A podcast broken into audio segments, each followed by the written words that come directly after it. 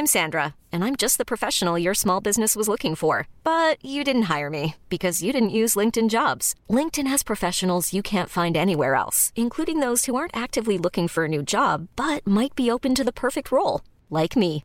In a given month, over seventy percent of LinkedIn users don't visit other leading job sites. So if you're not looking on LinkedIn, you'll miss out on great candidates like Sandra. Start hiring professionals like a professional. Post your free job on linkedin.com slash achieve today. We're sorry, the number you have dialed is not in service at this time.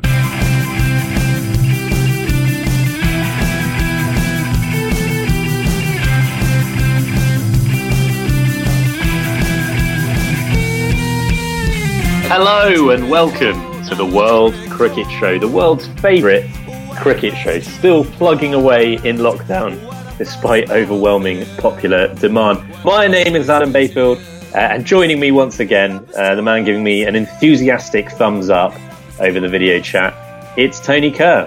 Hey, you alright? How's it going, Tony? Yeah, good, thanks. As you say, plugging on. Nothing too exuberant at the moment.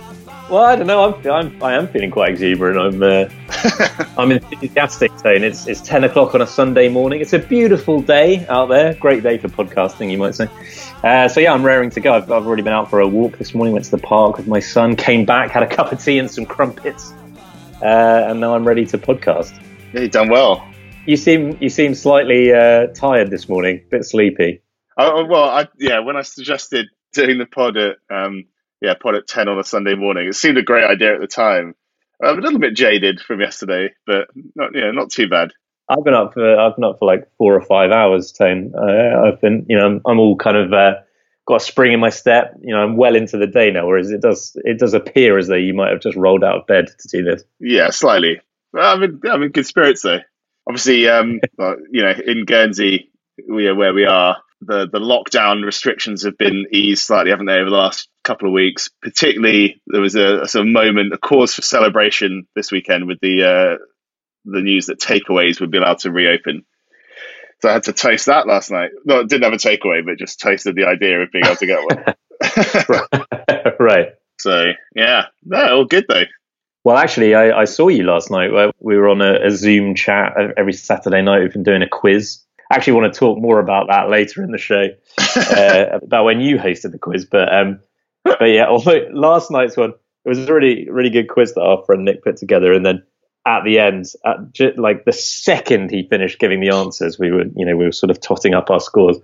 And you and Emily, your girlfriend, were like, "Right, guys, we've got to go. I'm afraid, got to go. I'll text you our score, Nick, but we've got to go. Got to go. Absolutely got to go." And we were like, "Wait, that was really abrupt. Why did they leave so quickly?" And then it became. It became apparent it was because you'd come uh, dead last. Yeah. There was about ten questions about the, the band Dream Theater, which uh, very much not my specialist subject. All right. Well, we should probably uh, talk about some cricket. We have got lots to talk about because there's actually been some, some cricket news that we should discuss, a little bit of movement uh, in the cricketing world this week. I don't think they're calling it Project Restart like they are in the in the Premier League, but, you know, that type of thing. England players returning to training, uh, plans to go ahead with the West Indies series in July. So we'll talk about that later on. And we've got some uh, correspondence from, from listeners to dig into as well. Uh, but first, we're going to do a movie review. This is like a sort of crossover episode, isn't it? It's a bit like when yeah. Family Guy met The Simpsons. Uh, it's, you know, it's, it's the World Cricket Show meets the Little Film Podcast uh, because we're going to review the sports documentary that the whole world is talking about at the moment, uh, Fire in Babylon, a movie that came out ten years ago. Uh, it's, uh, it's the documentary by Stephen Riley charting the rise and dominance of that great West Indies team under Clive Lloyd in the late seventies and eighties. Now, yeah, obviously we joke about that. You know, it did come out ten years ago, uh, so uh, it's not necessarily... Uh, the, you know, maybe not quite as topical as, say, The Last Dance. Um, but we wanted to talk about this now for a couple of reasons. One, because Tony's never seen it, and that feels like a bit of an omission. Well, I have seen so that, it now.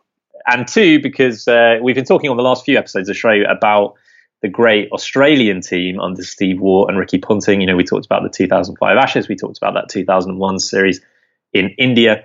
And, you know, a lot of people would say that that's the greatest team of all time. We might have even said that. The, the, the team that would uh, that would probably raise the, the biggest objection to that, the other the other sort of obvious candidate for greatest team of all time is uh, is that West Indies side uh, of the nineteen eighties. So yeah, the film um, it's really just sort of chronicling the rise of that team, the, the transformation of the West Indies from, you know, what were what were sort of always described as calypso cricketers, you know, very entertaining but not necessarily uh, very successful. So the transformation from that to become the best team in the world, to become this kind of ruthlessly dominant uh, machine. It starts with their capitulation in Australia in, in nineteen seventy-five seventy-six, where they get completely taken apart by Dennis Lillee and Jeff Thomson, and how that experience convinced Clive Lloyd of, of the need to, to cultivate uh, fast bowlers of their own. And it's just kind of interviews with the players. It's interviews with people like Gordon Greenidge uh, and Michael Holding, and Viv Richards and Colin Croft, um, and lots more.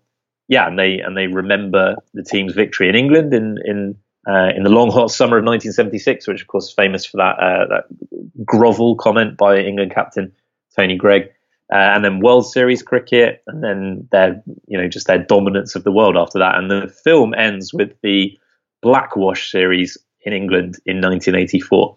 And as Michael Holding points out at the very end of the film, Uh, between nineteen eighty and nineteen ninety-five, the West Indies did not lose a single Test series, not one. Uh, and so, yeah, this film is sort of, uh, yeah, sort of charting the the rise of that team.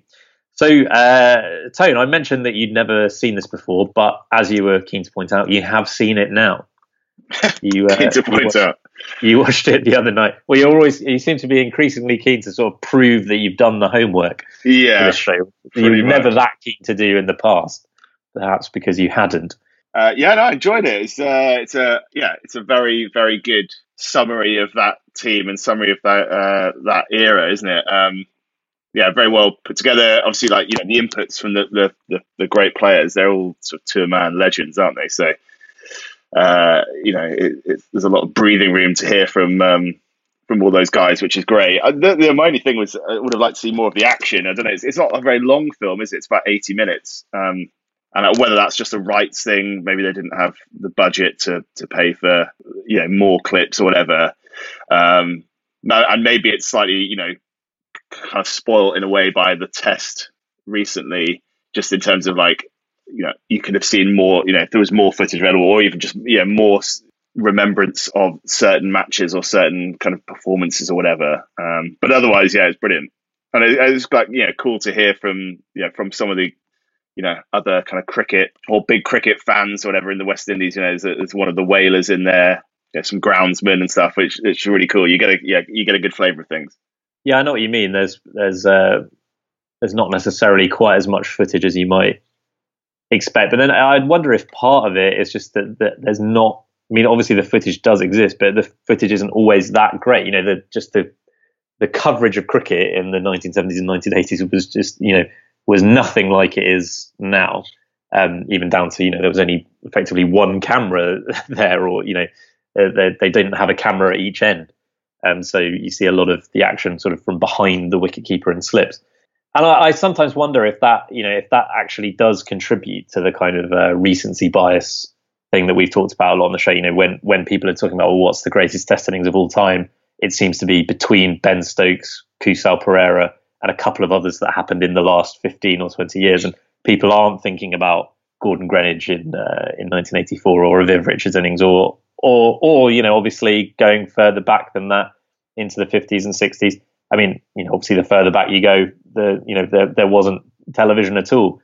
But even when there was in the seventies and eighties, just the the the footage that exists of those innings, just if it exists at all, just isn't as good. Mm. It's actually harder to see what's happening uh, than it is with the recent stuff. And that, I mean, uh, and that applies to me as much as as anybody. You know, I, I don't immediately think, or, or certainly before uh, watching or rewatching this film as I've done.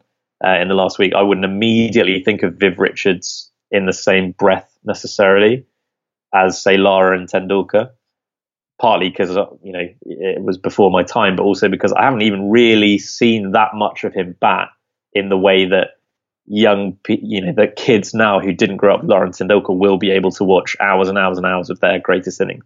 Yeah, no, I think that's a good point. And, you know, I spoke to a couple of, uh, well, certainly my girlfriend's dad, who is a big cricket fan and, you know, grew up kind of watching those guys. And, uh, you know, I said, he hadn't seen the film. I said, oh, you know, you should definitely watch it. And we sort of talked a bit about some of the names. He was, he basically said, like, oh, you know, sort of gets shivers just thinking about some of those guys and, you know, yeah, Greenidge and Viv Richards and stuff. Um, and just, just the impact they had. And I think for a certain generation, definitely, obviously, uh, you know, a couple of generations before us, they'll never be topped. But yeah, having mentioned, having mentioned the test and uh, before, one thing that was quite, quite nice, having, you know, sort of slightly warm to the Australians during the, during the test, uh, the series um, on Amazon Prime, actually sort of watching this, it was, uh, you know, a good antidote to that, just to sort of, you know, stoke, stoke, you know, stoke up a bit of um, dislike for the Australians.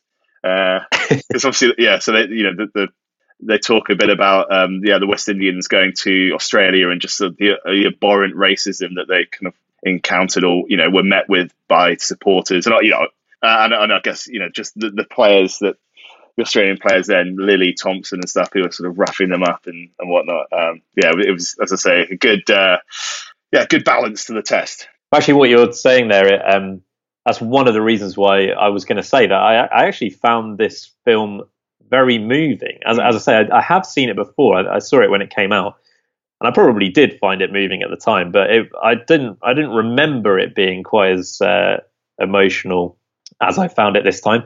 And it, I, it's for a few reasons, and, and one of them is what you're talking about there. I mean, I, it, it was genuinely upsetting to hear um, Gordon Greenidge talking about the uh, racist abuse that he suffered in Australia in nineteen seventy-five. He says something like, "It degraded me," you know, and and and a few of them talk about that.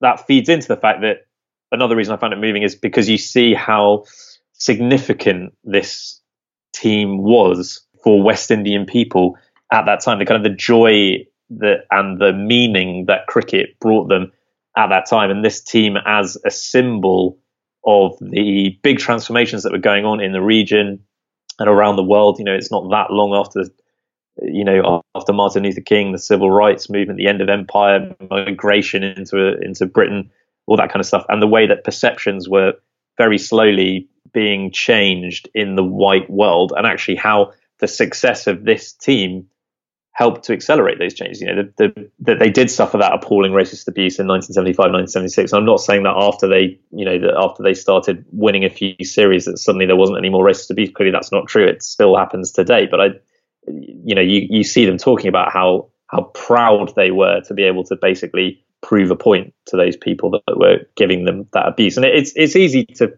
forget, you know, what a different time it was. I mean, nineteen seventy-six is only sixteen years after Frank Worrell became the first black captain of the West Indies. Before nineteen sixty, it had to be a white man. I mean, that's kind of crazy to think about now, but it's, it's actually not that long ago.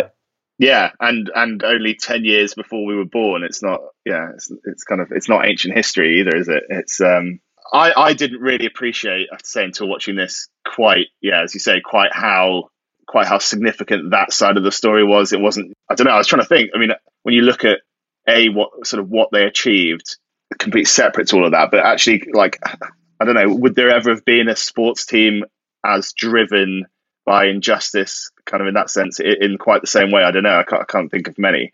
You know, when you hear these guys speak, the the kind of the journey from, as you say, like Greenidge talking about that, like Michael Holding basically kind of being in tears as a young man on the pitch, kind of in in the face of this kind of stuff. And I guess you're you're you're kind of, you know, as cricket fans now, you know, growing up when we did, you're sort of used to hearing Michael Holding as a commentator and being a sort of, you know, a voice of authority and, and, and, you know, speaking for people in the game. But you kind of forget that he was obviously a very young man when this was all happening. It's, it's an, you know, amazingly horrible thing for someone to have to go through. I was going to say he was a teenager on that Australia yeah. tour, I think, wasn't he? Yeah. Um, but yeah, that, that journey from, from kind of facing up to, to all of that and, and basically saying, rather than, you know, being kind of defeated by it, to say, actually, you know, screw you, we're going to be we're going to be the best, you know, the best there is, and and and you're going to have to deal with it. I've, you know, it's, it's pretty amazing. Yeah, as I say, I did find it really upsetting to hear Greenidge and Holding talking about th- those experiences, and it, it made me really angry. Um, and it's, as you say, the the fact that they were, it's one of the things that made them so driven. And it's it's really satisfying as a viewer to then see them go on and, and dominate in the way that they did. And as you say, the other side of the story is, you know, is that is just what an amazing cricket team they became. And, you know, I've thought this before, but but watching this documentary again, one of my, you know, one of my main thoughts coming away from it was just, my God, I wish I'd seen them live. Yeah. As, as you say, like you, you speaking to your girlfriend's dad, I mean, my older brothers, you know, I've, I've grown up hearing my, my older brothers talk about them, but they are, they were before our time, really. I mean, we've, we've sort of talked about the post-Atherton era as starting in around, you know, the post-Atherton era being the, the, the period of cricket that we've watched, like, uh, you know, from our sort of earliest memories of, of watching cricket starting in around nineteen ninety-four. And, you know, that the, the sort of uh, the changing of the guard, you know, the the end of the of the dynasty was was in nineteen ninety-five when Australia beat West Indies. So it really pretty much exactly coincided. Our, our time watching cricket pretty much exactly coincided with with the end of that West Indian team. So we didn't see them. And I, it's, you know, from a personal point of view, that's really tragic because, yeah, this film does just bring home What a what a hell of a team they were. Like, just, I mean, especially those fast bowlers. I mean, it's just, it's terrifying to watch, Who, isn't it? Which of them would you have least liked to face, do you think?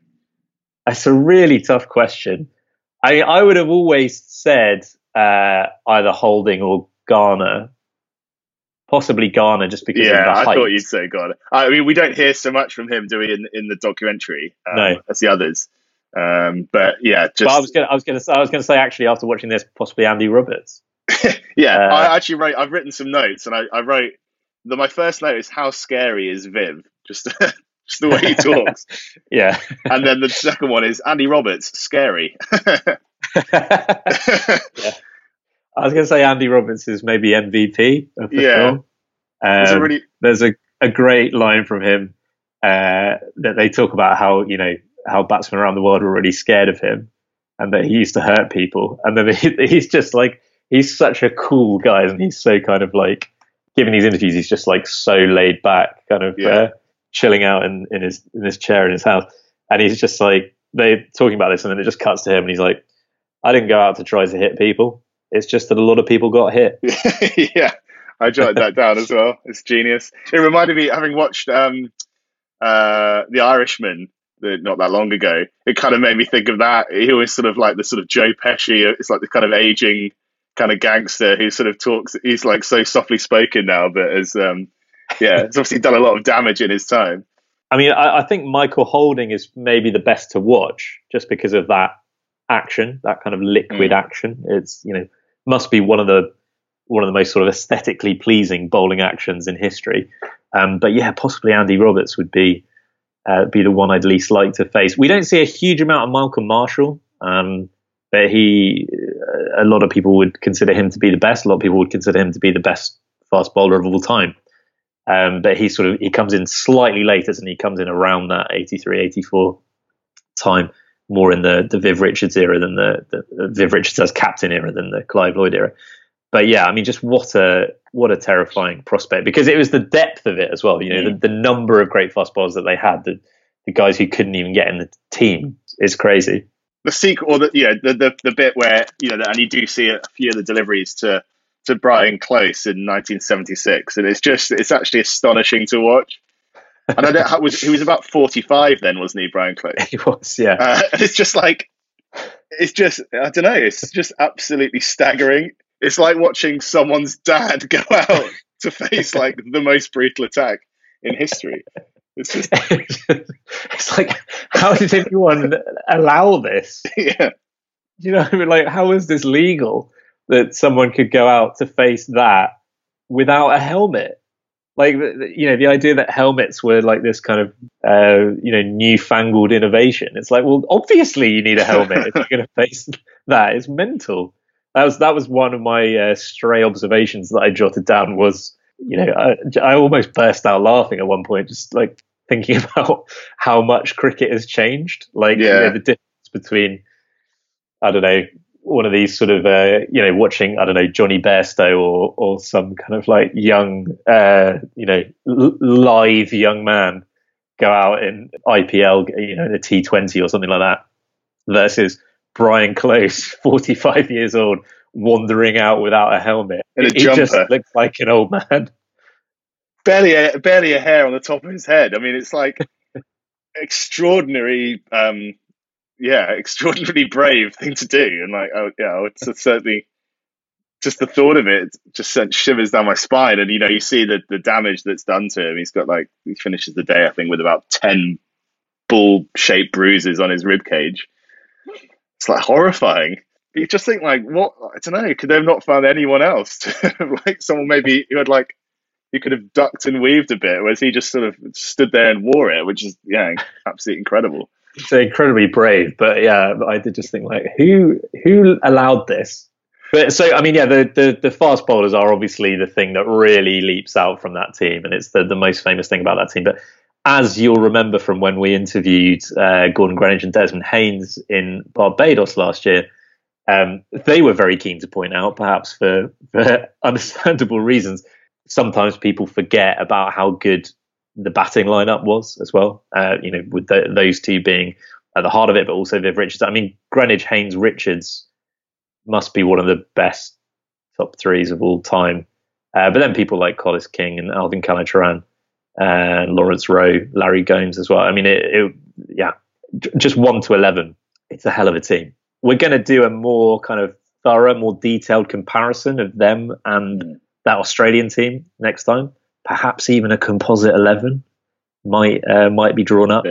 Um, it's a very tough call, isn't it? It's a very close run thing. But what I would say, we'll ultimately, you know, we will be the ultimate arbiters of, of which team was better. We'll give the definitive verdict next time. But what, all I was going to say here is just that in terms of in terms of sparking joy, I think it's a bit of a no brainer. Like I think there's there's surely never been a better team than this one in that regard.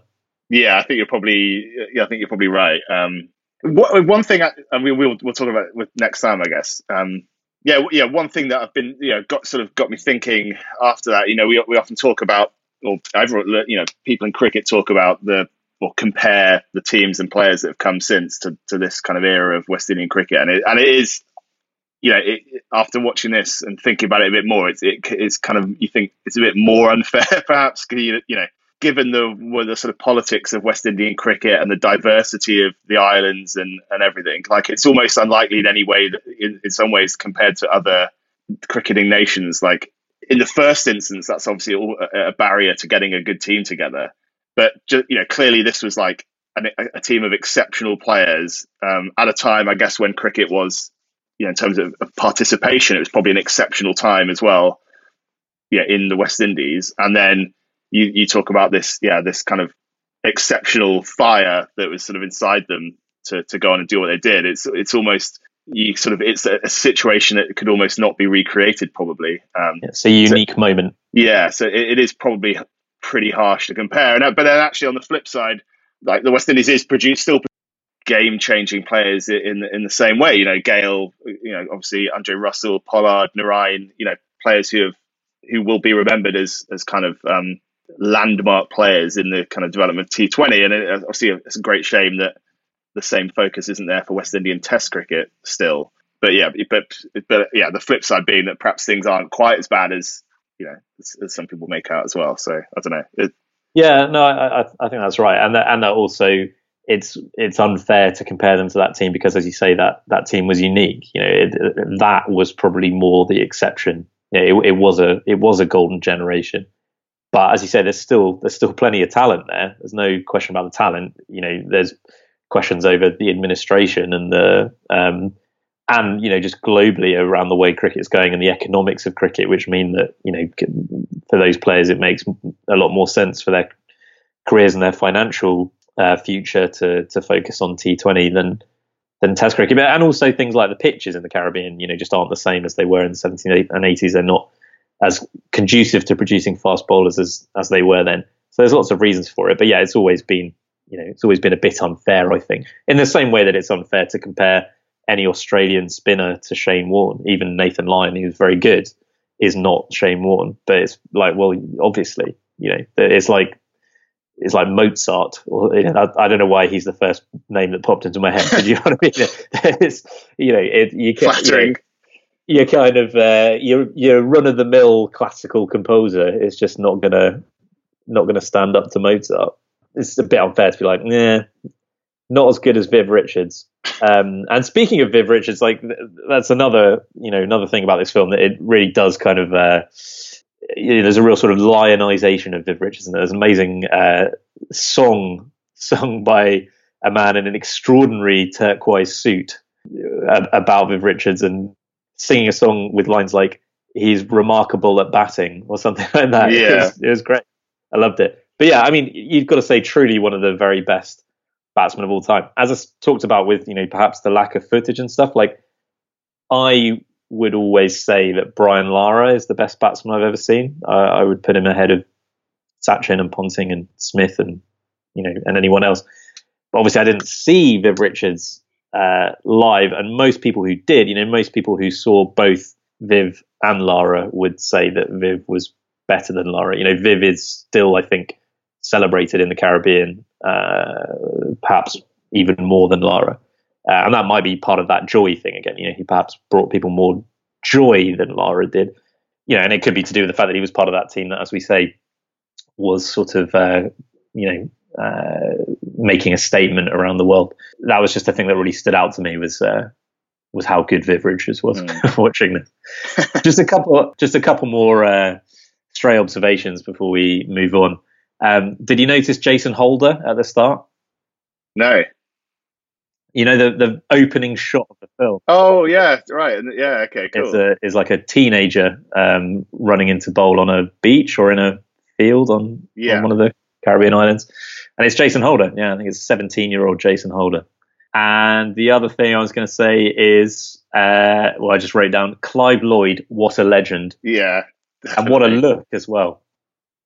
Yeah, just a genius. Um, like such a cool, a kind of calm presence. But yeah, as you say, just an exceptional look. Uh, you, just, you just couldn't get away with that today, I don't think.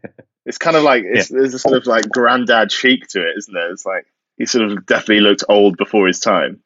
Maybe, you know, maybe not for people who saw it at the time, but perhaps for, for the likes of us, for our generation, perhaps a, an underappreciated part of that success. Because, you know, you do think of Viv and you think of the fast bowlers, but uh, and I think they would say that Clive Lloyd was, you know, so integral to that team. With the bat as well, he, he ended his career with a, a test average of forty-six point seven, scored nineteen hundreds. Yeah, an excellent player as well as an excellent captain. So that's Fire in Babylon, Tone. I really enjoyed uh, rewatching this. I'm glad you did too. Definitely. As I kind of uh, alluded to at the beginning of this uh, of this segment, there's so many sports documentaries around at the moment. We've obviously talked about The Test. Have you been watching this Michael Jordan documentary? Yeah, I've watched the first few episodes. I've really been surprised by how much I've enjoyed it, because I I couldn't care less, or at least I, before watching this, I couldn't care less about basketball. But it's brilliant. Yeah, it is. It's it's. I mean, it's fantastically well done, isn't it? Um, and again, like I yeah, I definitely didn't really appreciate Michael Jordan. No. At the time or since, um, and and or basketball really in general, and and yeah, I agree. Like, you know, obviously it's not something we we really played at school. It's not something that necessarily, you know, it's kind of dwarfed by other sports, obviously in the U K, even though it is, you know, very popular. Um, but and I never really appreciated basketball as a sport until, you know, listeners may not know, there's a thing called the Island Games, which um, you know, the Channel Islands and other islands around the yeah you know, around the world really go and compete at. It's a multi-sport thing. But basketball is one of the yeah one of the sports there. Uh, and I watched a bit for the first time. It's probably the first kind of live basketball I've really ever watched, I think, um, kind of up close. Uh, and it's obviously not not at the same level as uh, as the you know the the, the Bulls of the nineties. Um, but it's, it's it's it's a really good standard, and it's a it's a fantastic sport actually. It's, it was fantastically exciting, and um, and I just so physical. I didn't really appreciate uh, like yeah, kind of how physically kind of charged it is. So yeah, that that that's definitely kind of made me see the sport in a slightly different light. But it's um, yeah, it's it's an awesome awesome documentary. Some fantastic characters in there as well. I agree. It's uh, you know, as as I say, I, I couldn't care less about it, but I've always thought it was quite a good game. And like of of the American sports, I've always thought it was by far the, the best game to watch, but sort of perhaps underestimated how exciting it could be. And as you say, I just, you know, Michael Jordan just passed me by. It's been interesting watching this with my girlfriend, who's French, because I kind of slightly scoffed a couple of times when people said, yeah, oh, well, you know, he's the most famous athlete on the planet, you know, it, like in the mid nineties, where he's the most famous athlete on the planet. And I was like, yeah, right, come on. But she was saying, well, yeah, he was. Like in France, yeah, that was the case, um, which is interesting. So like for us in England at the time, or, or they, yeah, I think there was another bit where they said, well, the Chicago Bulls are the, the most famous, the most supported uh, sports team on the planet. And I was like, that is absolutely ridiculous. And she was like, well, who else? And I said, well, Manchester United at the time, definitely. And she was just like, no, I don't think so. Like, not in France at the time. It was, you know, it was the Bulls and Michael Jordan was all anyone was talking about. So that was interesting. Yeah, um, that struck me as well. And the other thing, and it is just like, it kind of highlights the difference in um, just the, the sports culture in America, in that like they talk, all the people that, that that speak in the documentary, you know, they're they're kind of glowing and like so excited by the idea of a dynasty. It's like it's like the Holy Grail. Like, you know, what a privilege to be watching a team kind of dominate all our. And obviously, we've just been talking about, you know, the West Indians dominating cricket, but certainly yeah. from my perspective, like there's only so much kind of domination you can take before you sort of start to just absolutely hate hate a team. Um, And that you, you kind of, the, the idea of it, that a team, you sort of celebrate a team dominating kind of stuff, even though we've just kind of done that. Um, like the yeah, I think the West Indian cricket is definitely an exception in that the, the, I think you, the neutral can, can enjoy that more than, say, you know, if it was Man United dominating football in, in, in England, you know, most other fans, while you'd appreciate their ability in retrospect, like you don't really sort of treasure the dynastic kind of domination. Definitely not. Well, I, I I I have always hated and continue to hate Man United because they were so dominant when I was a kid. Yeah. And uh, I mean, I think the West Indies are an exception because of what we've been talking about, the sort of social and cultural reasons why that team was so significant, you know, and the joyfulness with which they played the game and, and that they created and uh, that they sort of uh, sparked in the people watching. But yeah, I agree. Teams that dominate are annoying. Like I, I still think, just going back to that thing of, you know, them saying, well, the Bulls are the, you know, the, the most popular sports team on the planet. Like there's still, you, you said this, like there's definitely an insularity about American sport, which does rub me up the wrong way a bit in terms of, you know, when he retired or, you know, first retired in nineteen ninety-three, the uh, owner of the Bulls at the press conference is saying, well, Michael Jordan, he's the greatest athlete on a team sport ever, period. And you think, well, hang on yeah, a minute. I mean, a... you know, and, and there's a lot of, well, it's the greatest in the world, the best this in the world, the best that in the world. And you think, well, that would be a bit like us saying Shane Warne is the best athlete in any team sport ever. It's like, I suppose the word athlete in that context might be uh, yeah. might be inappropriate anyway, but you know what I mean. It's like, well, you know, you might not be considering some of the other things that you've, you know, that exist. But um, but anyway, it's a fantastic documentary, and I, ju- I just kind of want uh, I want that, but for, you know, cricket teams that I loved, mm. or uh, football team. You know, I want that, but for Wimbledon in uh, Wimbledon F C in the nineties. If Netflix are listening, I just I mean, uh, what, there's a bit, isn't there, in that um, Fire Festival documentary? Who's the I can't remember what the guy's called. It was a quiz question actually a few weeks ago, wasn't it? It was a quiz question that I got wrong, so I don't know. Bill McFarland or something. Bucky McFarland or something, I don't know. Um, but it, I think in that film, doesn't he say, like, he's like, oh, it doesn't really matter what happens, just film everything. You know, that should really be the mantra for life, because even in like thirty years, someone could just, you know, stitch that footage together and tell an amazing story. So, yeah, maybe we should just be filming more. That's why I've asked uh, a camera crew to film, film backstage of the podcast for the last ten years. Hey, I'm Ryan Reynolds. Recently, I asked Mint Mobile's legal team if big wireless companies are allowed to raise prices due to inflation. They said yes. And then when I asked if raising prices technically violates those onerous two-year contracts, they said, what the f*** are you talking about, you insane Hollywood ass f- So to recap, we're cutting the price of Mint Unlimited from thirty dollars a month to just fifteen dollars a month. Give it a try at mintmobile.com slash switch. forty-five dollars up front for three months plus taxes and fees. Promo rate for new customers for limited time. Unlimited more than forty gigabytes per month. Slows full terms at mint mobile dot com. Hold up. What was that? Boring. No flavor. That was as bad as those leftovers you ate all week. Keke Palmer here. And it's time to say hello to something fresh and guilt-free. HelloFresh. Jazz up dinner with pecan-crusted chicken or garlic butter shrimp scampi. Now that's music to my mouth. HelloFresh. Let's get this dinner party started. Discover all the delicious possibilities at hello fresh dot com.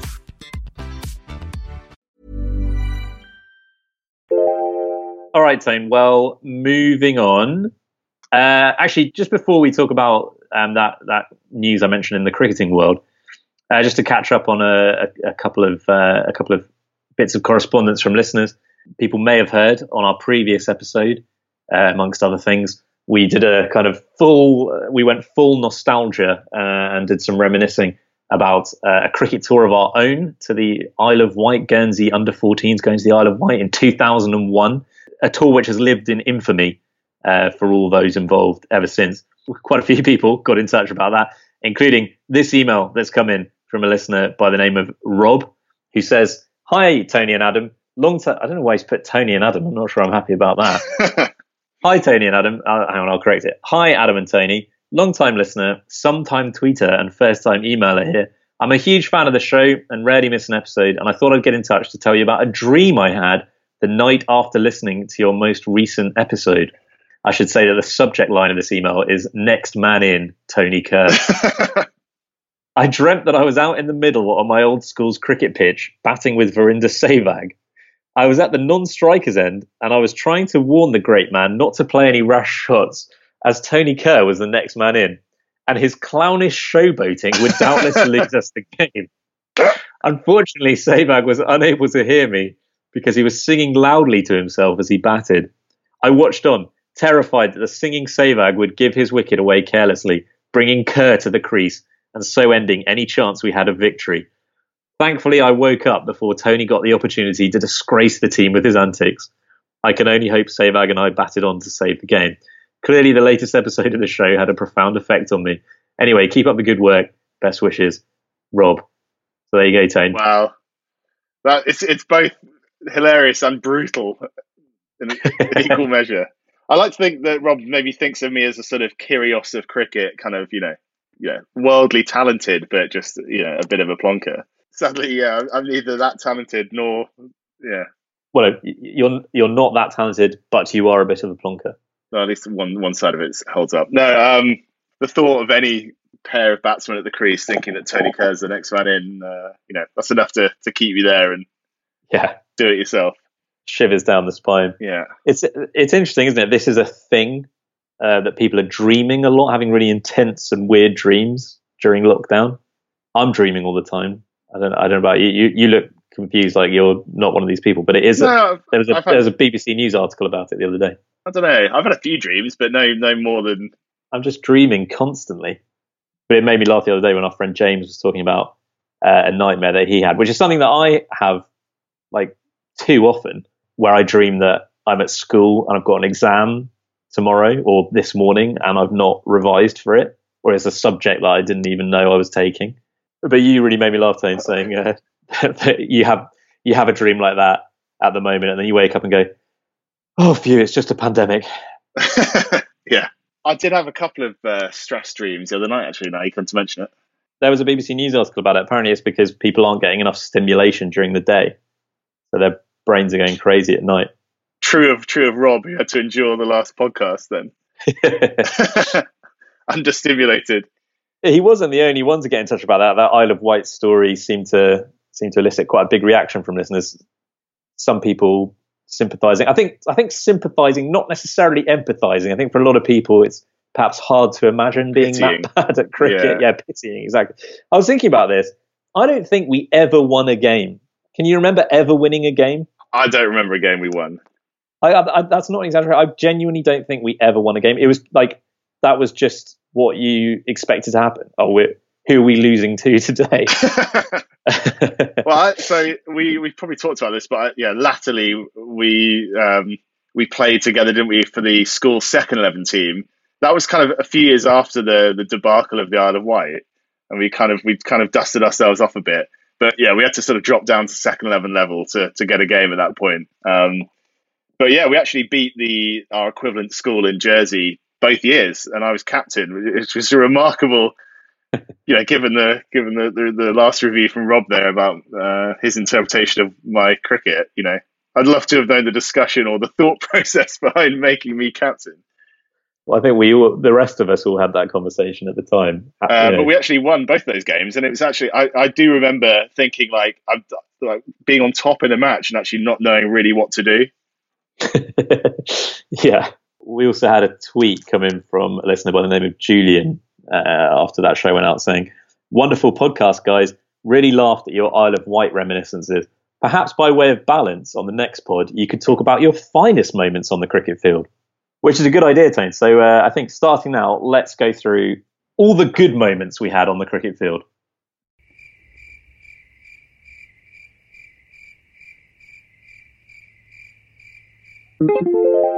All right, Tane. Well, uh, I mentioned at the top of the show that we had some actual cricket news to discuss today.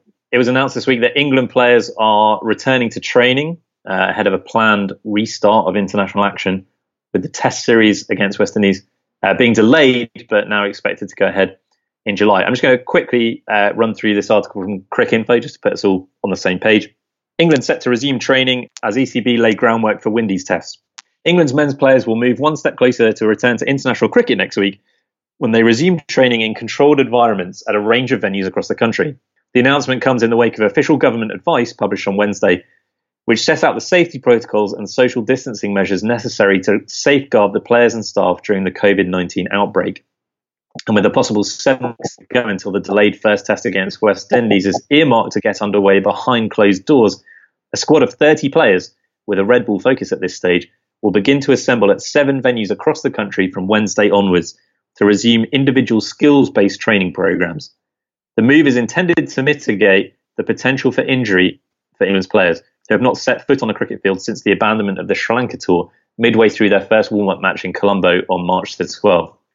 The players' initial focus will be on individual field-based skills, with full net sessions deferred for a further two weeks, until the bowlers have reached their desired workload after having their fitness regimes interrupted by two months in lockdown. So, uh, so yeah, it goes on from there, Tony. But yeah, basically that's that's the gist of it. They are going back to training, and the plan is to get that test series uh, going ahead in July. I thought I'd throw this to you uh, as a as a qualified epidemiologist. You know, seems the right place to go. But no, just you know, what do you think, Tony? Do you, do you, do you see this happening? Do you think this is a good idea? Uh, I, I don't know, to be honest. uh, it's we really should, we hard. I joke, I joke about that, about being a qualified epidemiologist, but we, you know, I suppose we do have to caveat it with just saying, you know, we don't know what we're talking yeah, about. We don't. Yeah. Um, so then you do just have to leave it to the people who do know what they're talking about. But with that being said, what do you think? I mean, with the whole sport thing in general, I do like I can I do sympathise with both kind of extremes of the argument. Like, you know, I understand why people think it's sort of it should just be forgotten about for now, um, but I also understand the people who are like, oh, yeah, it has, sport has to come back as soon as possible. You know, it's clearly a lot of people's jobs depend on it. I, you know, the, the idea that it's kind of you know it's it'll improve the national psyche, I think, is maybe like slightly spurious, although it certainly would for some people. But um, why do you think that's spurious? No, I don't. I just, no. I, partly because I think it won't be the won't be the product that people perhaps think it will be. You know, look at the Bundesliga that came back this weekend with no one in the stadium. I mean, I've seen a few clips. I didn't actually watch any of the games, but from what I've seen, most of the feedback has been like, yeah, it, it, it's something to talk about, but not necessarily. You know, it's nowhere near. It's not going to generate the same kind of. I, know, I guess I'm not speaking about German football fans. Perhaps they might have a different opinion, but certainly. You know, the sort of British or British sports people I've seen, you know, talking about it have said like, oh, you know, it's it's it's a pretty um, poor imitation of the of the real thing, and you know, has it sort of changed the opinion on whether we should rush back the Premier League? When it comes to cricket, I think it's slightly different. I don't know. I think that just the nature of the sport, the nature of crowds for the sport, like I do think I think they could probably get them back a bit sooner. Well, I mentioned this last time when we were talking about that um, India-Australia series, and you know the fact there were one hundred thousand people in Kolkata in two thousand one for that test, and how important that was, and you know what an important element of great test matches and great cricketing action and great sporting action the crowds are, and it's sometimes forgotten, and that that should be a consideration. But then, I mean, I, I still, you know, I would still stand by that. But on the other hand, I suppose Test cricket, you know, has some experience of, of you know, being played out in front of empty stands. Like, it's always a bit weird in the U A E, say, when you know when Pakistan have played England or anyone else in the U A E, and there's basically no one there. It's like it's a slightly strange atmosphere, and it's not what you want.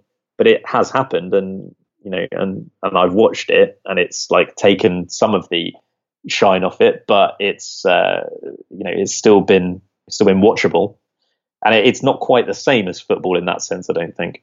Yeah, on the sort of national psyche point, I, I do I do take that point, but but I suppose it, it just depends how long this goes on. Mm. You know, people will manage without football for the next few months. They'll manage without cricket this summer, but you know, if it's going to run a lot longer than that, I think sport will leave a big hole if they can't get it on in some form. Yeah, I mean, it's really hard. I don't, I don't think you can be too sort of harsh on anyone's viewpoints in this situation, can you? Because no, no, no one in our, for most people, no one's lived through a situation like this. I mean, when you look at, like, it has only still been eight, nine weeks. Um, and while that is a long time, obviously, you know, when you compare it to the Second World War, and I know like not everything should be compared to that. That was obviously, you know, many times longer. It will recover, whatever, however long that it's out of action or it's it's you know it's not going on. But that said, yeah, I don't know. Maybe the situation is improving enough to suggest that actually that it, it's fine and we should crack on. I don't know. Yeah, well, that well, I'll come to that in a sec, but. Just one more thing on the sort of on the on the morale issue, like the the idea that getting sport back on will boost the nation's morale. Um, again, like yeah, it has, as you say, it has only been eight nine weeks, which is actually, you know, we haven't really missed that much cricket yet. We've, we've obviously missed England series in Sri Lanka, that didn't happen, and the I P L hasn't happened. Personally, I don't really watch that, so I, I like I don't feel like I've really missed that much cricket yet, or, or I shouldn't feel like that. Um, Because it has only been eight, nine weeks, or you know, that's not much different to like the the off season in the Premier League, is it? So it's it's not that long a time. If it ends up being six months or a year or more, then I think people will start to notice it a lot more. Um, but the other point as well is that in terms of boosting the nation's morale, like to some extent, there have been other things that have done that. Like you know, for us here in Guernsey, Tone, like you know the. The weather's been great and we've been allowed to go outside, and you know there are reasons why we might not necessarily have been watching that much sport at home on the T V anyway, but if this rolls on into next winter and we're all just kind of shut up indoors with not much to do, do you know what I mean? Like the, yeah the, that's, a, that's a fair point. The, then then we might be like, well, I really would love to watch some football right now or some cricket. So I think it could yet come to play quite an important role, you know, in terms of morale. Um, but that being said, uh, as I say, I, I, you know, it is important to say that um, that that we are not really qualified to talk about it from a sort of, uh, you know, scientific point of view. But with that sort of well caveated, I, I have to say I have my doubts about this plan, because I, I think there are issues for the players, you know, and the, you know, how players might feel about their health and safety in in uh, you know in going back out to play cricket at the moment. You know, obviously no one's going to force them to play, but they are going to feel under pressure to play if it's going ahead. You know, players who might sort of potentially lose their place in the England team if they uh, if they choose not to play uh, for some time. Now, of course, this is true of employees across all sorts of industries, that people perhaps might feel under pressure to go back to work, you know, in a way that they feel might compromise their health and, and the health of others. But you know, still, I think that's that should be a consideration, and that's true not just of the England players, but of course, you know, perhaps even more importantly, of, of the West Indies players, and maybe later in the summer the Pakistan players. You know, is it is it fair to expect them to travel to England at the moment, given the mm. the relative states of the of the epidemics in the two countries or the two regions? So much of this is unknowable. Like it, it just it hugely depends on what happens with the virus in England over the next weeks and months. You know, if they're if there is a second wave now that lockdown's been eased. You know, presumably this won't happen if it continues to go in the right direction. If the numbers continue to go in the right direction, then perhaps it can. Um, but my the, the big thing for me is that I think, you know, even if even if the numbers do continue to move generally in the right direction, all these plans to get cricket back on, to get football back on, to get all sport back on, you know, they all assume, they all depend on things going smoothly. You know, they're sort of, they're talking about isolating the players, social distancing, et cetera, et cetera. Well, what happens if one of the players tests positive for the virus, you know, a few days before the game? Then what? I don't know. It just, and that doesn't seem that unlikely necessarily. So, as I say, there's yeah. just so there's so many unknowns and unknowables and uncontrollables. I understand why, and in some ways, sort of admire the fact that they're trying to get it, get the show back on the road. But you know, just from a sort of fan's point of view, I just don't think we should necessarily get our hopes up that it is going to happen. Yeah, I think that's a good point to yeah to kind of temper expectations a bit. Um, I agree. I think what would the what would cricket administrators be doing if they weren't planning? Or any sports administrations, if they weren't planning or working out a way that they could get it on, even if it might not kind of work out that way, you know, they've got to have, they've got to be doing something. So that may as well be that. I, I, I think you're right. In essence, kind of morally, given that, you know, we're allowed to, and I know there's different definitions of what's essential and what's not, but I don't know, in, in England at the moment, what you, you know, pub gardens are open, um, or outdoor restaurants are open, um, the environment, the cricket environment, is it any more risky than than that? Probably not, in terms of spreading the virus. Um, but as you say, it's obviously a very different work environment to you go to the supermarket and you get you you you pick up the virus and you test positive and they contact trace or whatever, and you just work from home or whatever, or you self isolate or something. That obviously, as you say, that's just not feasible for a, for two sports teams who are going to be playing a match. It's just yeah. It, it, it's it's so easily derailed, isn't it? Yeah, it's a, it's a very sort of fragile situation. You know, I do hope that it can happen. Just from a you know kind of selfish personal point of view, it would be I would enjoy watching cricket um, this summer. But uh, yeah, I just think it's I think there's there's reasons to not be too optimistic yet. All right, Tone. Uh, well, I think that's probably as good a place as any to uh, to draw a, a line under things for this week. We we talked about going for a run. I need to go for a run with you at some point. Yeah. When should we do that? Tomorrow? Yeah. Sounds we're good. Allowed, we're now allowed to exercise together with people from outside our households. So, I've, to be honest, I feel like I've seen too much of you this weekend. Because, yeah. yeah. I'd done this and then did see you on the uh, on the Zoom quiz. Last night, I mentioned at the top of the show, I teased at the top of the show that I wanted to talk about yeah, I was looking forward when to it was your turn to host the quiz. Uh, when was it, last week or the week before? I can honestly say, Tone, I've never seen anything like it. Wow. Whether that's a good thing or a bad thing, I'll leave it up, I'll leave it up to you.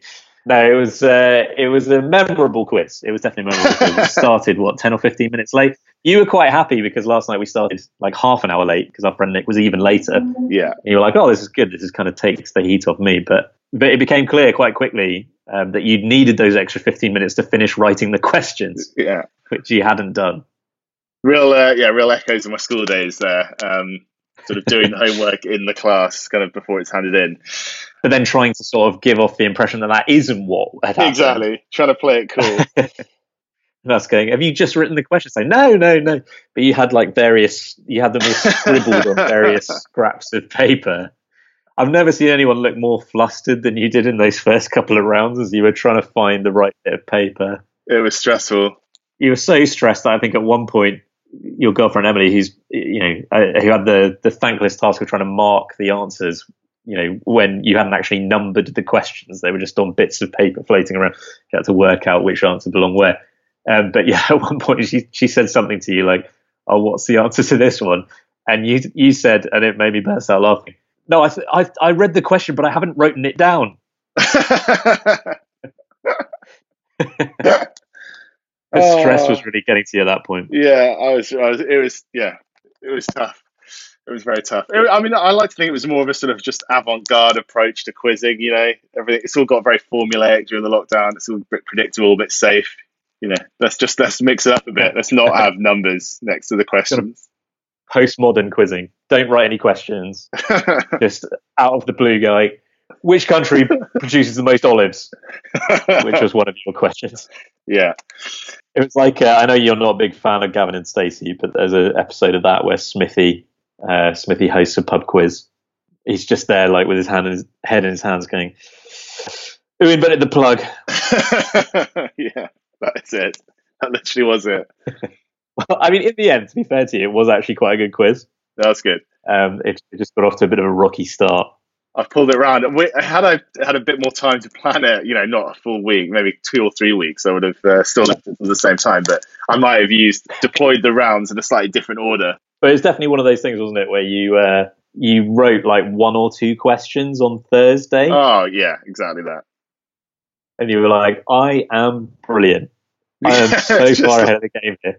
Just popping champagne, just being like this, you know, smashed it.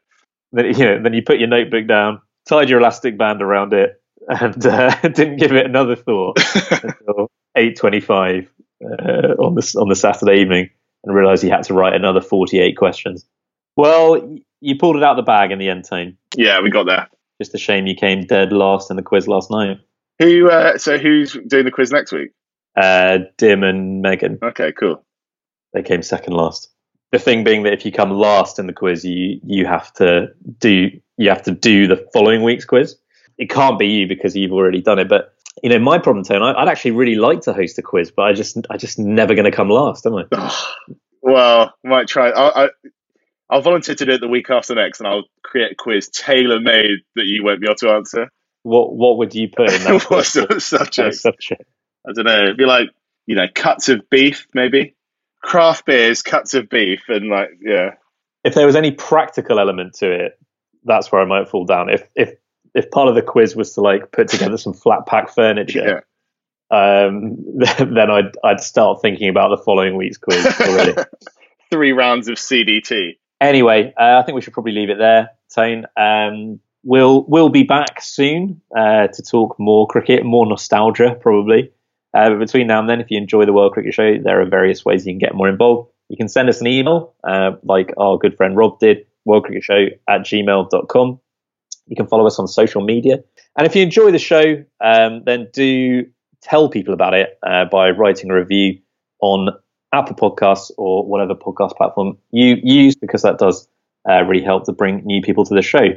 Uh, but yeah, that's it. Stay in school, uh, just to say that, uh, you know, if you, whoever's listening to this, I hope everybody is safe and well uh, and holding up okay in lockdown.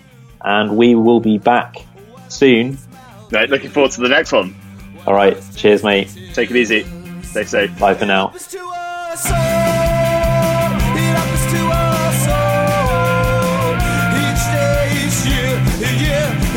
I can smell your fear. Ba-da-da-ba-ba, ba-da-da-ba-ba. Ba-da-da-ba-ba, ba-da-da-ba-ba.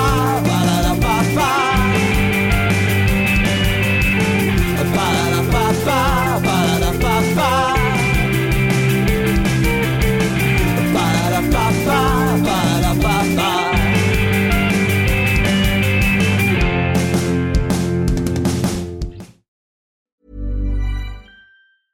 Ever catch yourself eating the same flavorless dinner three days in a row? Dreaming of something better? Well, HelloFresh is your guilt-free dream come true, baby. It's me, Keke Palmer. Let's wake up those taste buds with hot, juicy pecan-crusted chicken or garlic butter shrimp scampi. Mm. Hello Fresh. Stop dreaming of all the delicious possibilities and dig in at hello fresh dot com. Let's get this dinner party started.